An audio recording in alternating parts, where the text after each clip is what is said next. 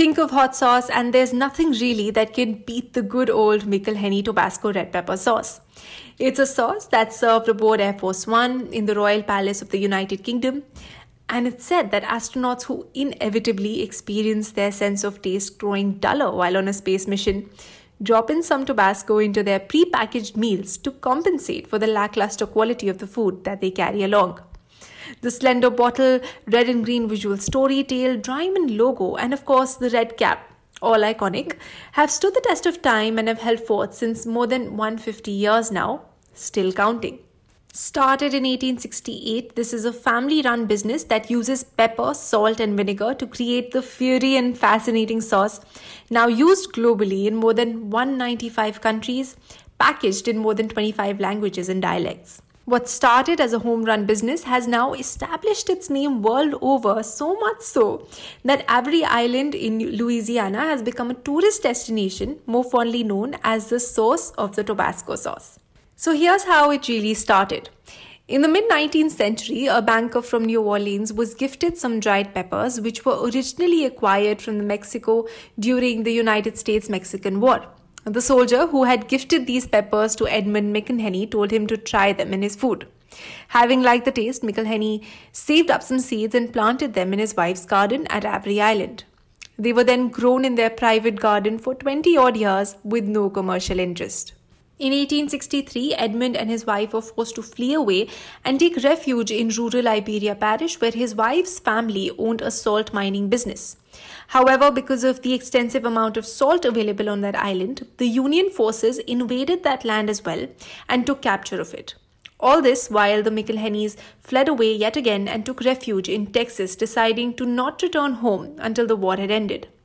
The Union troops looted the area of Iberia Parish and also seized the McIlhenny mansion, ruining all their plantation. But as luck would have it, when the family did return home after the war, one possession remained that of the crop of capsicum hot peppers. With that much left to help him build fort, Edmund was determined to turn the peppers into an income source. And that's when he devised a spicy sauce using vinegar, Avery Island salt, and chopped capsicum peppers. This wonder mix was then packaged in cologne bottles and sent off as 350 samples to likely wholesalers. The good taste was passed on and on to generals in the city, and through the good word of mouth, McIlhenny's red pepper sauce now found its way in New York. On this strength began the mass commercial production and operation of these red sauce drops. Soon after, in 1870, the pepper sauce was patented, and two years later, a formal office was inaugurated in London to handle the European market. But fast forward when trouble found its way in the 20th century. In 1932, the British government began an isolationist Buy British campaign, where the parliament also banned the purchase of the US originated Tabasco pepper sauce. The result protest from members of the parliament was dubbed as the Tabasco Tempest, and inevitably the McIlhenny pepper sauce saw its return back on the parliamentary tables. It's said that to this day, Queen Elizabeth uses Tabasco pepper sauce on her lobster cocktail.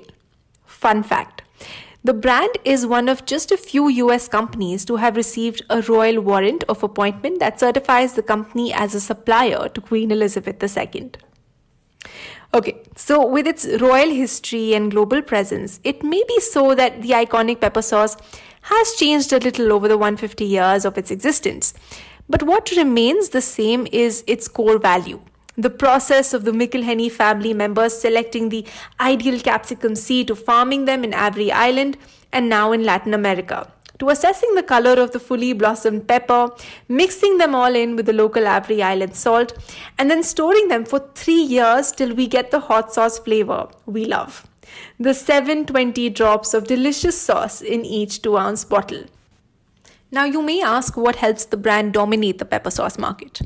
Well, of course, the patent of the hot sauce, the involvement of core family members from start to finish, and of course the 3 mile long salt dome that serves as a salt supply for the sauce and sauce making process.